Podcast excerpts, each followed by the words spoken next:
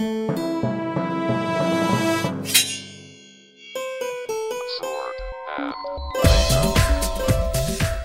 everyone, welcome to the Sword and Laser. I'm Veronica Belmont. You know me, I'm Tom Merritt.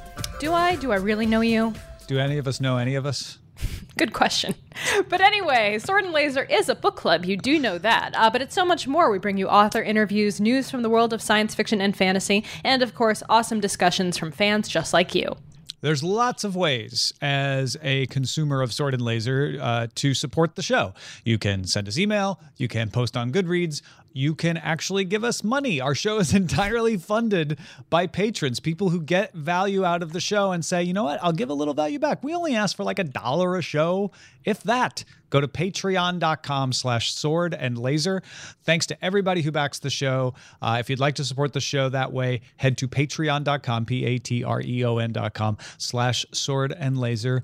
And, and even if it's just like a dollar once a month, uh, every little bit helps. We appreciate it. Absolutely. We are trying to do much more with the show, and of course, we really appreciate your contributions. Uh, but let's jump right into what are we drinking, Tom?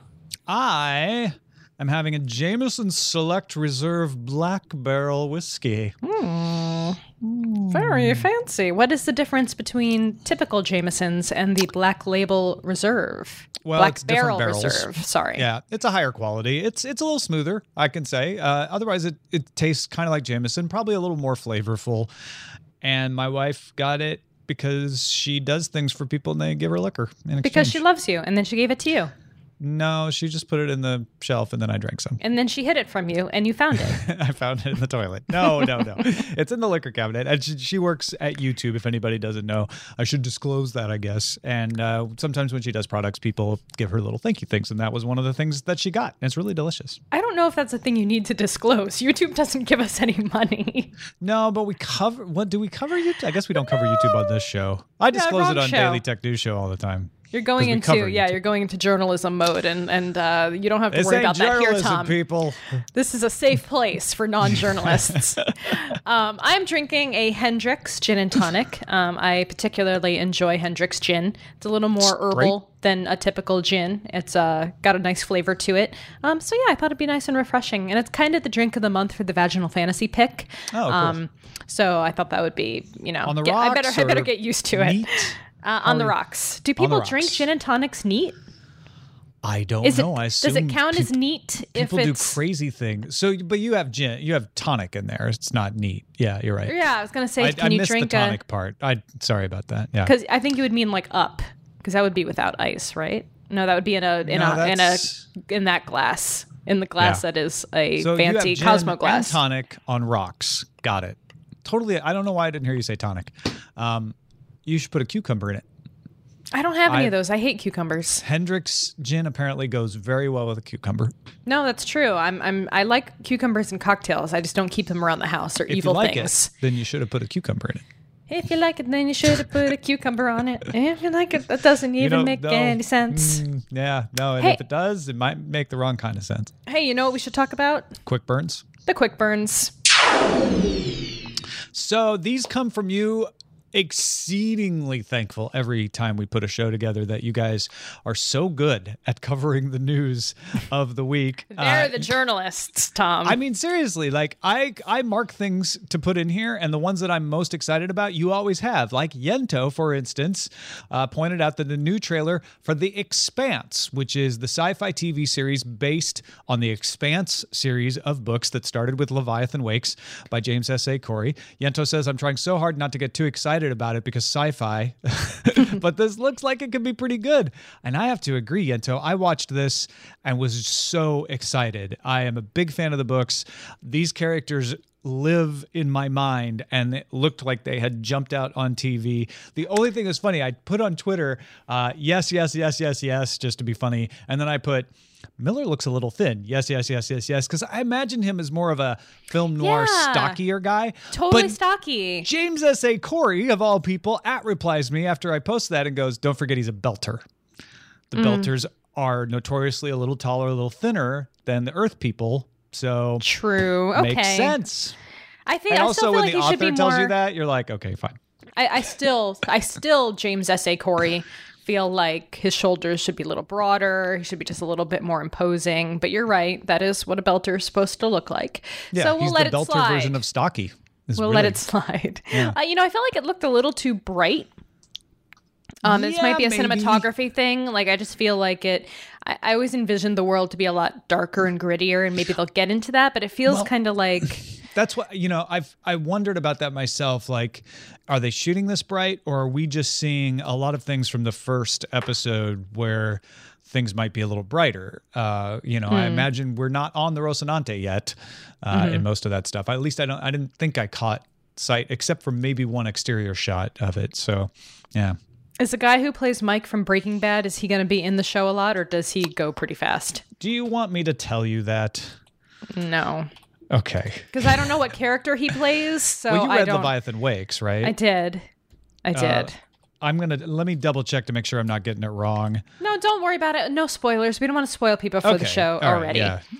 Um, Also coming soon, uh, we've got the uh, the adaptation of The Man in the High Castle. Both Louis and Israel alerted us to this IO9 post. Uh, the first footage has been released. Actually, a fair amount of footage. It's kind of interesting. Yeah, well, Um, the entire first episode is up on the Amazon.com pilot page, and I've watched Mm-hmm. it twice. What do you think? I love it. You love it. So you are, as as everyone love it. knows who watches the show or listens to the show, Tom is a massive uh, PKD fan, and so you know, I, I, you were a I always little worried concerned. about that because I'm not very trivia master on Philip K. Dick. There are bigger fans than me, but yeah, I do adore Philip K. Dick's works. And Man in the High Castle is my favorite novel of his. Mm-hmm. Uh, always the thing I list as my favorite novel when people ask me what my favorite sci-fi novel is.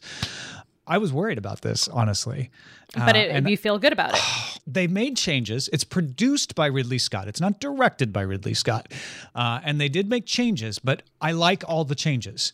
The changes are enough to keep it interesting, but still capture the spirit of the book. Uh, and one thing that I think is non spoilery, although if you're a spoiler purist, you don't want to know this, so close your ears. But uh, it's not really spoilery to to the show as a whole. There is a book in the book Man in the High Castle called The Grasshopper Lies Heavy. And in the TV pilot, they change it to a newsreel. Which I, I love that because the book is is an important element. And when you're reading a book and about a book, you you get a neat feeling of like, oh, I'm reading the book about the book. So when you're watching the TV show, they preserve that feeling because I'm watching a TV show, not about a book though, about a newsreel. So that's kind of cool. That is cool. All right, so it's on the Amazon pilot page now, so you can go check that out. When is the rest of the series due to go live? They never give us any like hard and fast rules because I think they want to keep it pretty flexible. Mm-hmm. But it is universally being praised, so I can't imagine it doesn't get green lighted. Green lighted, uh, and I believe if I, if I'm right, Transparent was on the pilot page last February, and it went on to Amazon as a full series. I think in August. So hopefully by the you know late by the fall, we should be able to see this. Cool. I would like that. Dara wrote in a post that sci fi is adapting another book. They're really into adapting books, says Dara. Now they're turning Robert Charles Wilson's Spin into a mini series. Now, I am embarrassingly unfamiliar with Spin, but it is a Hugo Award winner. And the, adap- and the adaptation is being written by uh, the guy who wrote Fight Club and Jumper, Jim Uhls. Yeah, I don't know anything about this series, and that is kind of embarrassing. I guess we just get caught up in the books that we're reading sometimes we miss these these big ones. Um, Too many but books. Too many books.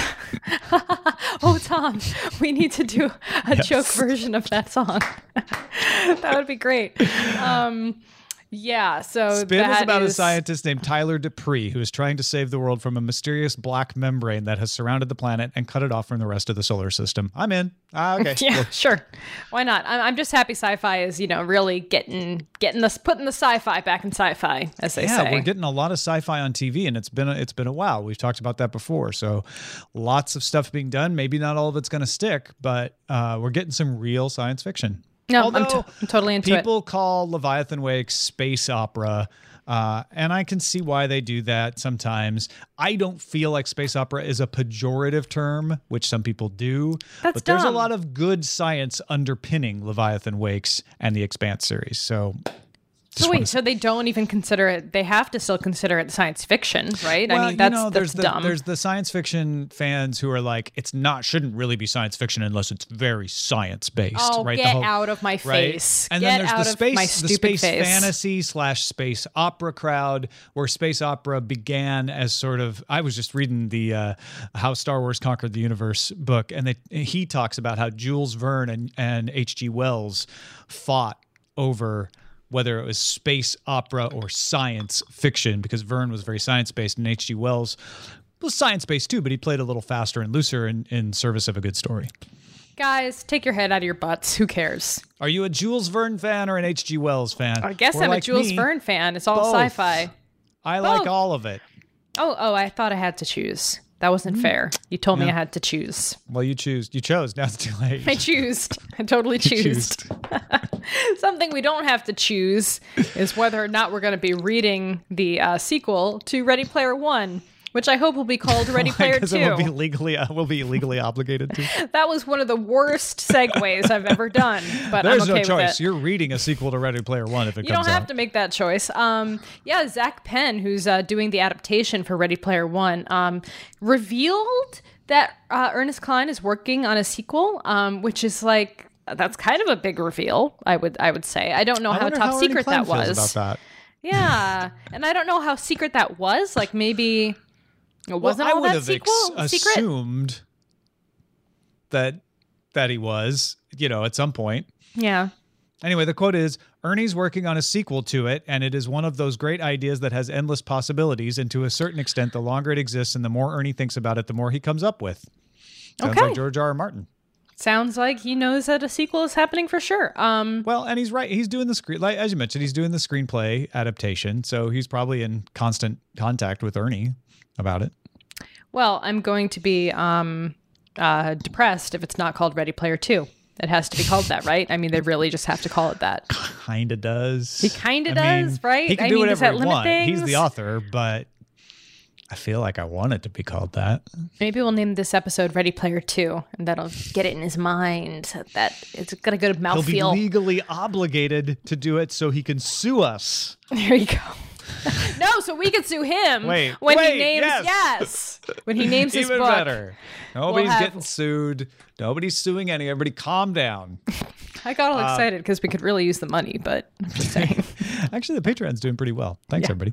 Uh, David wrote uh, that Gollancz have acquired the English translation and publication rights to three further Witcher books by Polish fantasy author. How do you pronounce this? Oh, really, really, Tom? You're gonna make me, on uh, Andres, Andrzej, Andrzej Sapau, Sap, Sapkowski, Sapkow, Sapkowski? Um, Sapkowski, Sapkowski. I don't Andre, know. it's Andre. Anyway, it's I via the you. Wertzone, so maybe we should go ask damn Adam. it, damn it. Uh, so yeah. Anyway, you want more Witcher novels? Gollancz is gonna uh, publish them. So more novels in translation to English, which for us English speakers is a great thing. And uh, so uh, let's call him. Um, no, I'm not. I was gonna try to. That's awful. God, Veronica, why do you have to be so American centric? ASAP. Um, I was no, I was gonna try to make his name easier to say, but that's terrible. That is the worst thing to do. I'm so sorry that I even had you were that gonna thought Ellis in my brain. Island him. Exactly. My family was Ellis Islanded. Apparently, Did- that's did- a myth. IO9 had a story about how like Ellis Island didn't change anybody's name. Baloney. People just changed is- it later and then blamed family. Ellis Island. That is my family history. They can't take that away from me. There was no Ellis you can't take that away from me, here. IO9. Hey, Well, you just go have a chat with Charlie, and I will. I will. Oh, you. I will. I'm coming. I think gonna Charlie say. Jane wrote that one. Yeah, I don't think she came up with that idea anyway. Anyhow, let's move on to Bear Your Sword, which is our feedback from the audience. Yeah, uh, Steve's got a meaty post. It's a good one. You should go uh, watch it. Uh, watch it. You should read it. Uh, he is talking about dislodging the movie from the book, and he talks about having to reread The Fellowship of the Ring. Hasn't read it in roughly ten years, and now that he's seen the movie, he can't get Elijah Wood out of his head when he's talking about Frodo. When he's reading Frodo, uh, he finds the opposite to be true sometimes too. For instance, Game of Thrones, he's constantly subconsciously comparing what is happening on the screen screen to the book and anticipating what happens next, then being slightly disappointed when it doesn't turn out as he had imagined it. Does anyone else struggle with this? Any tips on decoupling the movies from the books in your mind, or should I resign myself to experiencing stories in one medium only as to at least have one untainted version of a story? Um, yeah, you know, I guess this has happened to me before. Um, I mean, I mean, I'm sure it has. I don't think it really bothers me all that much. I think I can kind of keep the two separated, though sometimes I think now all right, well let's go into the to the Outlander example for ex- right. for example. Um now that I've seen the show, going back and reading the next books, I do picture the characters looking the way they look on the show. That's not a problem for me. I think it's actually kind of helpful.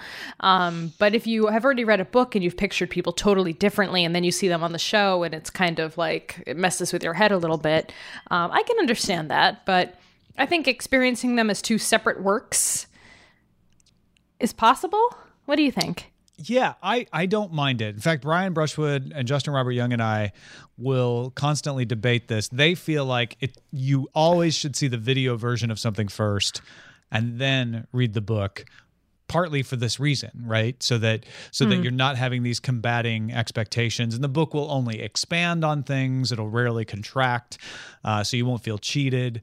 Uh, i get that. I like to read the book first so that i can establish what i think about the universe without being affected by what I see on the screen.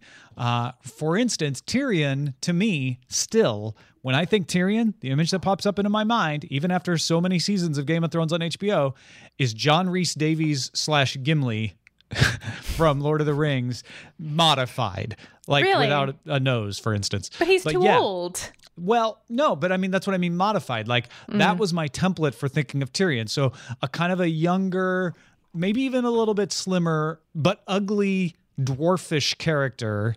Uh, is how I think of Tyrion, and of course, when I watch the show, I'm like, "Oh yeah, that's not what uh, he looks like at all in the show." But even so, it has not replaced that picture in my mind somehow. Uh, yeah, I think interesting. I think I would probably be picturing Tyrion from the show now.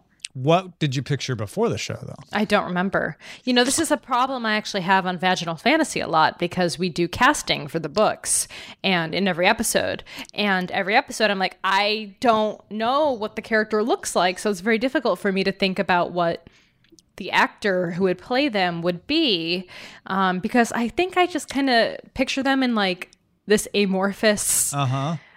I, I don't really have a hard example of what they look like. They're just kind of the character in a cloud. I don't know how to explain it better. I think that's the key. I think that's the key differential. If you're somebody like Steve, my guess is you really picture the people you're reading about, mm-hmm. and so it conflicts. Whereas, I, I mean, I I gave you a much more deep description of my picture of Tyrion than probably I actually had when I began reading the books. Because yeah, often I don't have a very distinct picture of the person. I kind of have a vague idea. And so when I watched like when Harry Potter came out, I was like, "Oh, yep, that's kind of what I thought Harry looked like. That's close. Yeah, sure. Okay, yeah, that's Hermione. Why not?" Same thing with The Expanse. When I look at that, I'm like, "Yep, yep, yep. Mm, Miller looks different than I was imagining him, but yep, yep, yep, every, you know, and when he's different, like I said, skinnier because I wasn't thinking Belter enough probably. Uh, but yeah, I don't have a very defined version where if you show me a different one, I'm going to go, oh, yeah, no, that's so wrong. They would have to be, like you just said, so different from what I, from the amorphous blob in my mind for me to have really have an, Tyrion an as opinion. A tall blonde woman. like if, if Chris Hemsworth totally was were cast as Tyrion, I would be like, what? I think Chris Hem- anyone oh, probably, Thor? Yeah. Chris Hemsworth? You know, like something like that. Yeah. Yeah, no, exactly. You'd be like, no, come on. That is Well, not but I mean, that would just be common sense. That was a stupid example, but you know what I mean. Like it would have to be Right, so right. No, it's, a good, outside it's, the a- realm. it's the extreme example that illustrates the point. I get it. Yeah. Um, so yeah, there's I, I think I just don't I don't really get that picture in my mind. Um, so I don't have that problem, but I can see go, why other people Just would. Just don't think about what you're reading like we don't, Just and don't. you'll be fine. Just don't think about it at all. It really doesn't matter. just you know, don't even read the words. Just like glance at them. Yeah, It's fine. Um, but there you go. I mean, we get we threw out a lot of options. You'll have to p- try the ones that work for you. There's a lot of good discussion about this in the Goodreads thread as well. Totally. And then we have another thread from Jonathan who posts about long, big series to fill the gap left by the Wheel of Time. He says, I finally finished reading The Wheel of Time. It's taken me 21 months to get through the whole thing, and now I'm trying to find a new book series of a similar size, both in terms of book length and series length, to replace it in my reading list. Um, I'd prefer a sci fi series because my shelf's getting a little lopsided with all the fantasy stuff I've been reading, but it's not an absolute must. Any help on this would be great. John recommends all of the Tarzan series or the Barsoom series mm. from Edgar Rice Burroughs, mm-hmm. which if you want to get a little background on what made Star Wars what it is, that's a good place to start. Uh, he also says first three Foundation books, uh, lengthy newer stuff. He recommends Kim Stanley Robinson's Mars trilogy. Uh, well, so all right, so the Wheel of Time is 14 books right yeah. now. So Ooh, that's a lot uh, of books. 14 Joe books. Informatico says Lois McMaster Bujold's Vorkosigan saga. That's pretty good. That's a great, great That's two one. dozen. So you're you're you've got you're a pretty, nice long run. You're pretty good on that. Um, yeah. yeah. man, that's that's tough because it's not just the length; it's the sheer number of books mm-hmm. um, that really does and, it. And quality, right? You mm-hmm. need something that's that's good too. Um, you know, you could get into Robin Hobb. I mean, the trilogy of trilogies she's got with the that starts with Assassin's Apprentice. Um, that goes, you know, nine books and then there's the new series that she just started so there's another there's 10 books total out right now um, in that series um, so that's that's a potential potential one that you could jump into um, there's a lot of good recommendations in here Peter oh, yeah. Hamilton uh, Malazan Book of the Fallen series, uh, totally Gene Wolfe Solar Cycle. Kenneth recommends, which is a lot of books. Uh, Dune. Michelle recommended Dune, and that was another one I was going to say because the Dune series is pretty pretty well. There's intense. six Frank Herbert books, and then if you want to venture out into the Brian Herbert uh, and Kevin Anderson books, then you've got a lot more. Mm-hmm. I was going to say Joe Abercrombie. Now it's not the the number yet, uh, but the First Law trilogy also has those ancillary books. So I think there's six total in the yeah. universe. Uh, yeah. It's just not that long. Like I just don't think it's long enough for what he's looking for. Mm. Um. Hmm. Yeah, maybe not. And he moved to half a king now, so it, he, he says he might. I, I think I read that he he would like to go back to the first law at some time, but Really? Because I kind of remember him saying that he was kind of done with that oh, world. Really? Did I have uh, that but maybe wrong? I, no, I, I yeah, don't remember. I feel like he said he was done, but I could just be making that up. Six isn't enough. Yeah, but there's just so many options out there. The Philip K. Dick books as if they're in a series. There you go or all the Terry Pratchett books as if they're in a series. They Which are they, kind those of. actually are. Yeah, not all the Philip K. Dicks are in the same universe, but Pratchett's are. For the most part, is in all of the same universe. Yeah, yeah. so that that could be done. They're shorter books. Oh, that, that's actually a really good. Just just go Discworld. I'm, go I'm doing the Discworld. I, I can't explain the motion I'm making right now because not only do you have to see it, you also have to get the meme that I'm referencing, which is "fuck you, I'm an anteater." Um, so maybe I'll make that the album cover for this episode so everyone gets it. Yeah. Um, I see. I thought you were reaching out to embrace all of Discworld, but no. No, no. Fuck no, you, I'm an anteater. yeah, just cursing on the show. Needy. Gonna yeah. need the uh the what's it called? The tag, the explicit tag for this episode. I that. forgot to put that into um Hey, we're gonna be welcoming a new member of the team as our editor. You can just add bleep it. Yeah, all right. I'll get I'll get Jacob to bleep everything. Yay! By the way, welcome to the team, Jacob. Bleep yeah. this. Find all my swear words and bleep them out, and then go back to Daniel H. Wilson's interview and bleep out all his swear words too, and add the explicit tag. Because he snuck amazing. a few in there. I just let it slide. It's fine. We're all grown ups here for the most part. Should we hop into book discussion? Yeah, let's do. Um, so just to let people know uh, before we get into the books discussion, because it is going to be spoilery, we are going to announce next month's pick. It is a sword pick, so it's Veronica's pick. What are we reading next month, Veronica? We are reading Annihilation by Jeff Vandermeer. It is the um, first book in the Southern Reach trilogy, um, which I've been wanting to read for a really long time. Um, it's kind of, I don't really know how to qualify it. Like, it's not really I don't really feel like it's fantasy. I'm not really sure where it fits in. Is it sci-fi? I think it's it's It's post-apocalyptic. Did you it's pick dystopian. a sci-fi book for? I maybe the- accidentally picked a sci-fi book, Way but I really, go. I really want to read this. Area X has been cut off from the rest of the continent for decades. Nature has reclaimed the last vestiges of human civilization. The first expedition returned with reports of a pristine Edenic landscape. The second, second expedition ended in mass suicide. Whoa! And the The third, third expedition, expedition, ended in a hail of gunfire. as its members turned on one another. The So- 11th expedition returned as shadows of their former selves. All right, so it's kind of it's maybe a sci-fi book, but that's okay. You guys, we're flexible with this stuff, right? There's another anthropologist in this one for you anthropology fiction fans. yeah. See, so it's kind of It actually, like now that I'm looking at this, the group is made up of four women anthropologist, surveyor, psychologist, and the leader, our narrator, is a biologist. It, there's some similarities to the sparrow here. well, maybe it'll be good a good companion piece. Yeah. I've just wanted to. Uh, I've wanted to read this for a while, and I've keep people keep asking me if I've read it, so I finally just got sick of saying no. Although the first review on this page is this book is a trick. You will be unsatisfied. So Oh, okay, no. that's just one Amazon review. I'm not going to judge it too too harshly, uh, but we'll see. How I many think stars be. does it get, though? It has four out of five stars. Oh, okay. 454 reviews. That's not bad. Yeah, that's not bad. That's most people satisfied, I would say. We'll Um, formally kick that off next episode. Um, Mm-hmm. So keep an eye out for that. It is available on all formats ebook, Audible, and uh, print. I think I might audible this one. I think I'm going to audible it because I've got three books that I need to blurb in the next like two months. So I need to start reading other things as well Humble brag. because I'm kind of a big deal now, is what I'm trying to say. It is also available on downpour.com.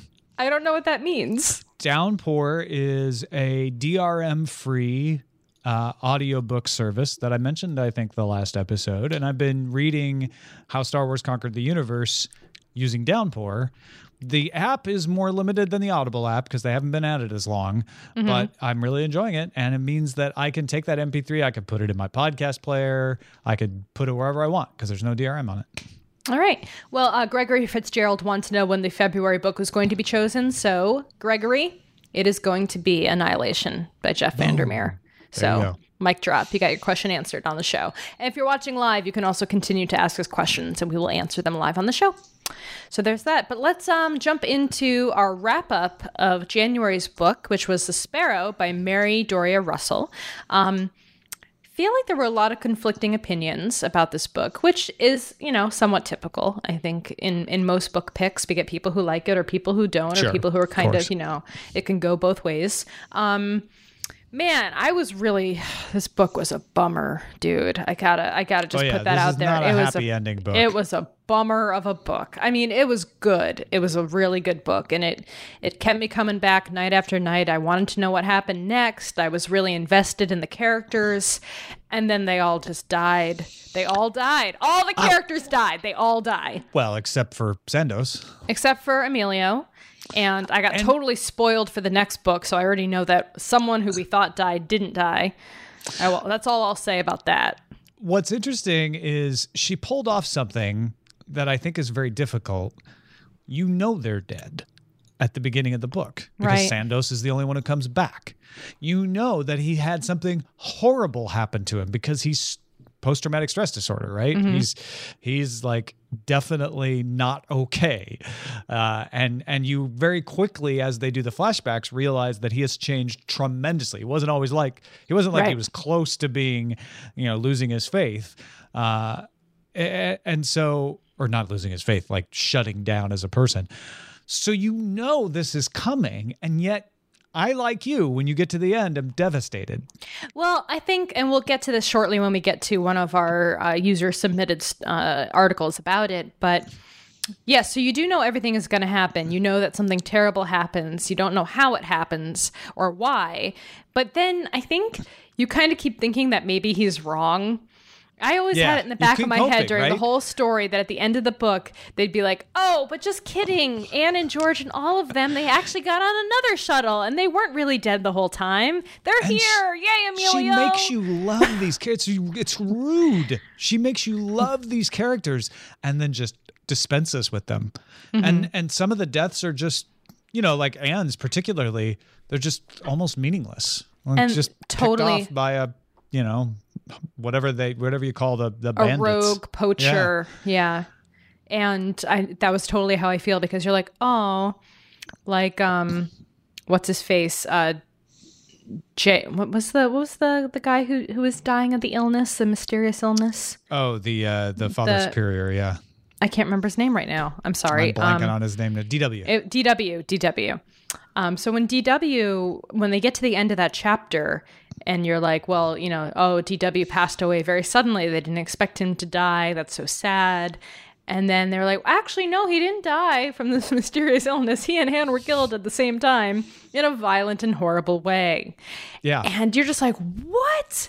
That came out of left. What are you talking about? and and the last time and you get uh, she she's so good you get the same feeling because the last time you saw her in the book she was fine she was Mm-hmm. hopeful she was doing great and then you never get a chance to say goodbye she's Yeah. just dead Ugh, that was awful. And then there's just the massacre at the end with like everyone else just being killed because they s- tried to yeah. stand up for the um for for the the children, the babies.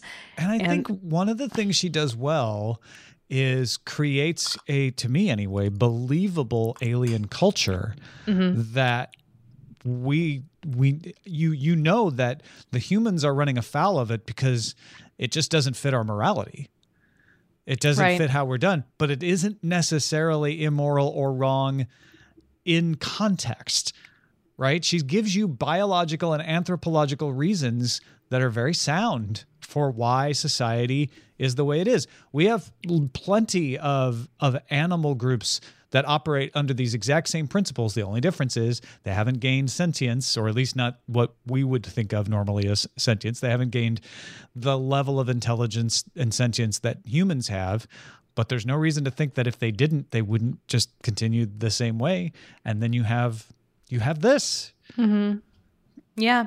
Um, how do you feel though? There were a lot of discussions on the forums about the likelihood of these people being chosen to go on an expedition to outer space. That Okay, it was yeah. the There are Jesuits that build the ship and right somehow secretly, apart from all the world governments, are able to go out and send the first mission to there are the some new things you have to swallow. One of them is that the papal states, which don't exist, the Vatican City certainly has enough money, but would have enough uh, influence to bring enough science to bear to secretly launch a ship. I, I, I don't disbelieve that it's possible for an organization of some kind to secretly launch a ship like this. You know, I think they could they, they could it would be difficult, but I think they could pull it off under wraps. Like we like to think, oh, rockets are big and loud, someone would notice. Yeah, a big planet. You could find a place to launch this that no one would know about. Mm-hmm. The the question would be could you keep everyone involved in it secret? Because you'd have to have a lot of people involved. And I do think you think that's though? Do you think that they could thing. launch a rocket and none none of the world powers would notice? I think they would notice. I think they would notice, but I think it's plausible that they would then go, "Wait, who launched that?" Um, oh, okay, It- and the and the Pope says, "Keep it quiet." And they're like, "Yeah, we would be embarrassed if people knew that this happened without our knowledge." And it does get. I mean, eventually the world does find out, right? So at that point, they could let it out, I guess. Uh, anyway, I guess what I'm saying it's it's not so disbelievable to me that it could happen. It is stretching belief a little bit that the Jesuits would be able to pull it off, but she connects the dots for you. She says it was this thing that happened plus this thing plus this thing, and that's how they were able to pull it off. So I mean, I understand how they got the secret knowledge of the of the signal. I understand the influences that the Jesuits could possibly have there to was pull this no- team together. there was no secret knowledge. I mean, they just Well, the- everyone uh, knew that the- signal came out. The whole world was talking about it. but the. Jesuits knew about it before the rest of the world because Okay. they were they were in on it the moment it was discovered. So they had the jump, I guess, is what I'm saying.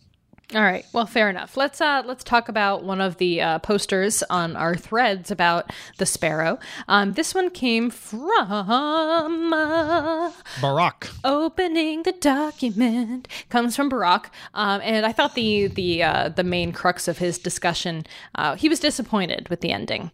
He says it's not just that the final two chapters squeeze all this resolution into them, it's also that many significant events are over so quickly, it's almost like they're mentioned in passing. This is all that's said about the deaths of three major characters. Perhaps a third of the VaKashani were killed, maybe more, and Sofia, and Jimmy, and George. Then the gang rape, that terrible disaster that transforms Emilio into the broken, haunted man we meet in 2060. All of that is described brutally but succinctly. We're given no time to absorb the changes it wrought in him, no time to reflect on how that terrible thing echoes through the person he'd become.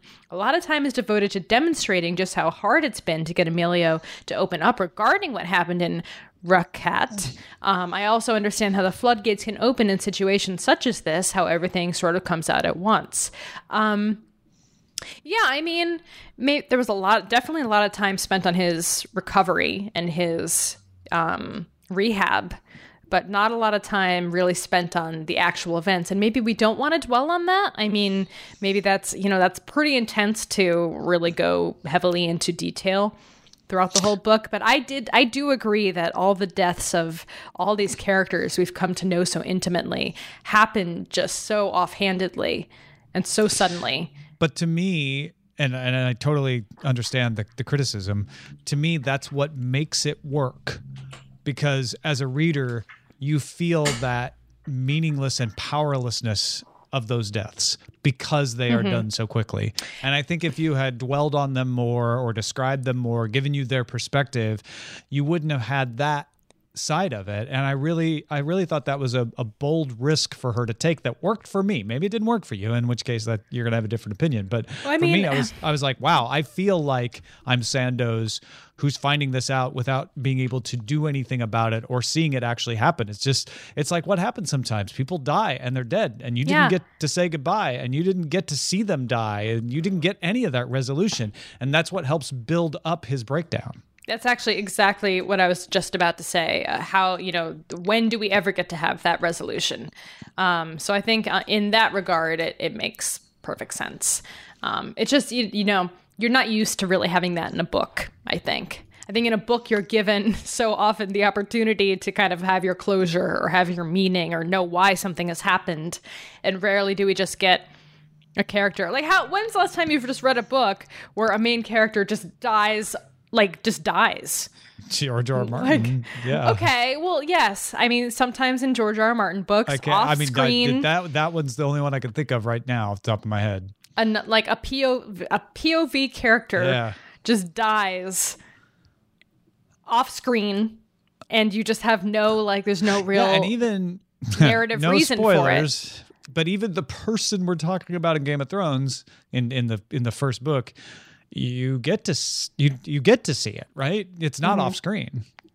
There are some that are off screen, but I there are some. Yeah, I think yeah. some were led to assume have happened, even off if they page. haven't necessarily happened yeah. off page.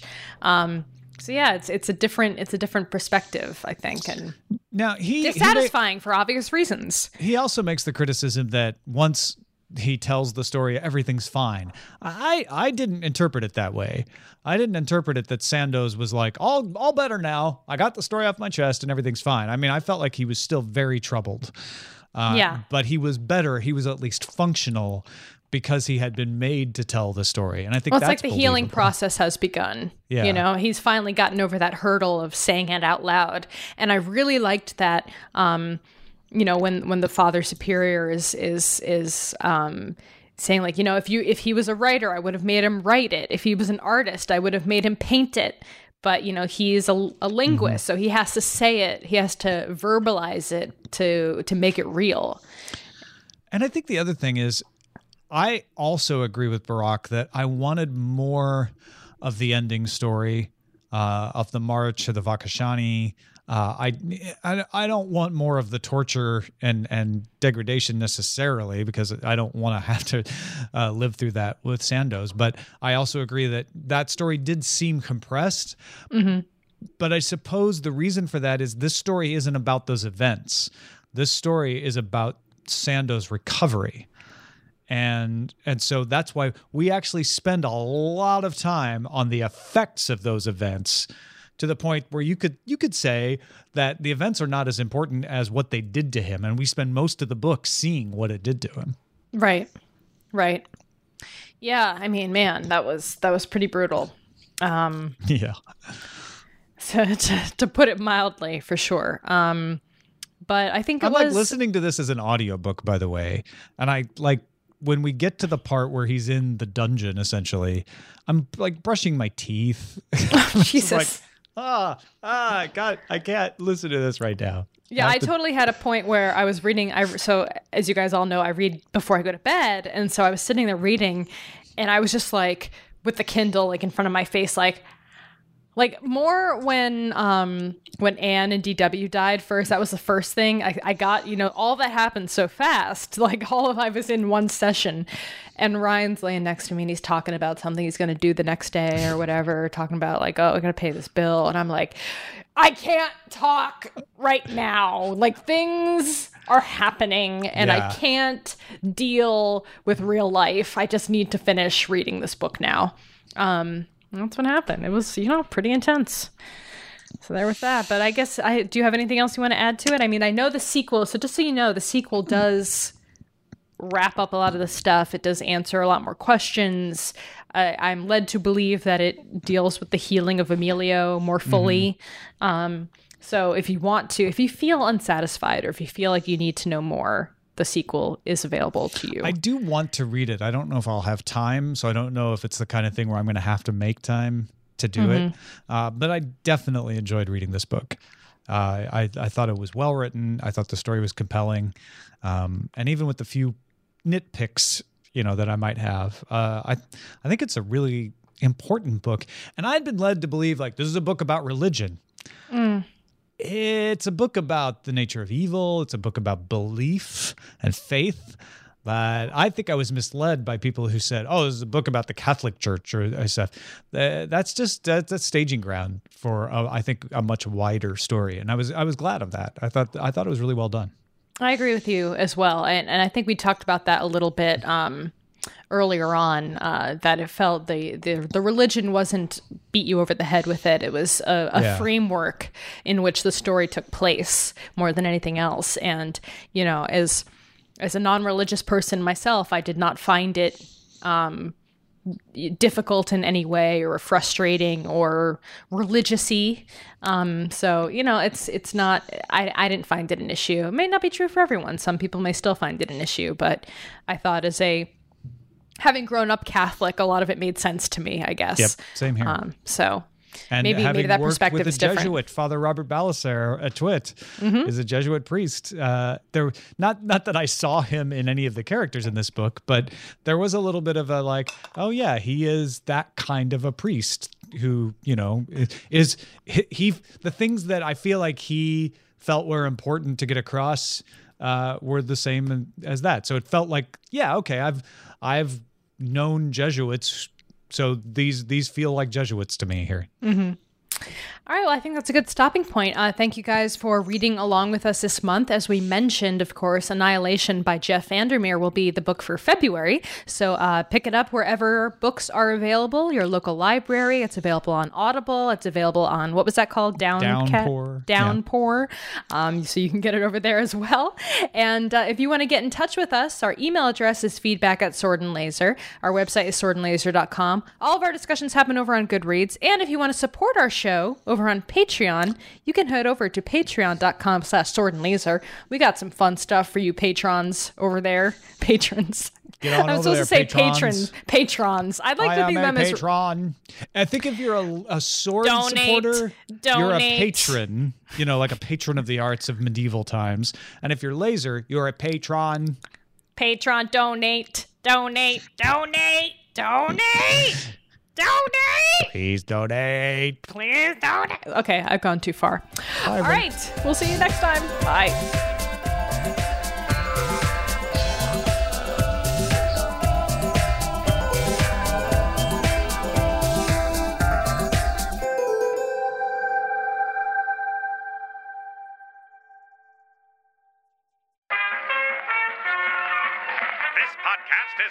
Is part of the Frog Pants Studios Network. For more information about this and other shows, visit frogpants.com. Audio program so good, it's like you're there.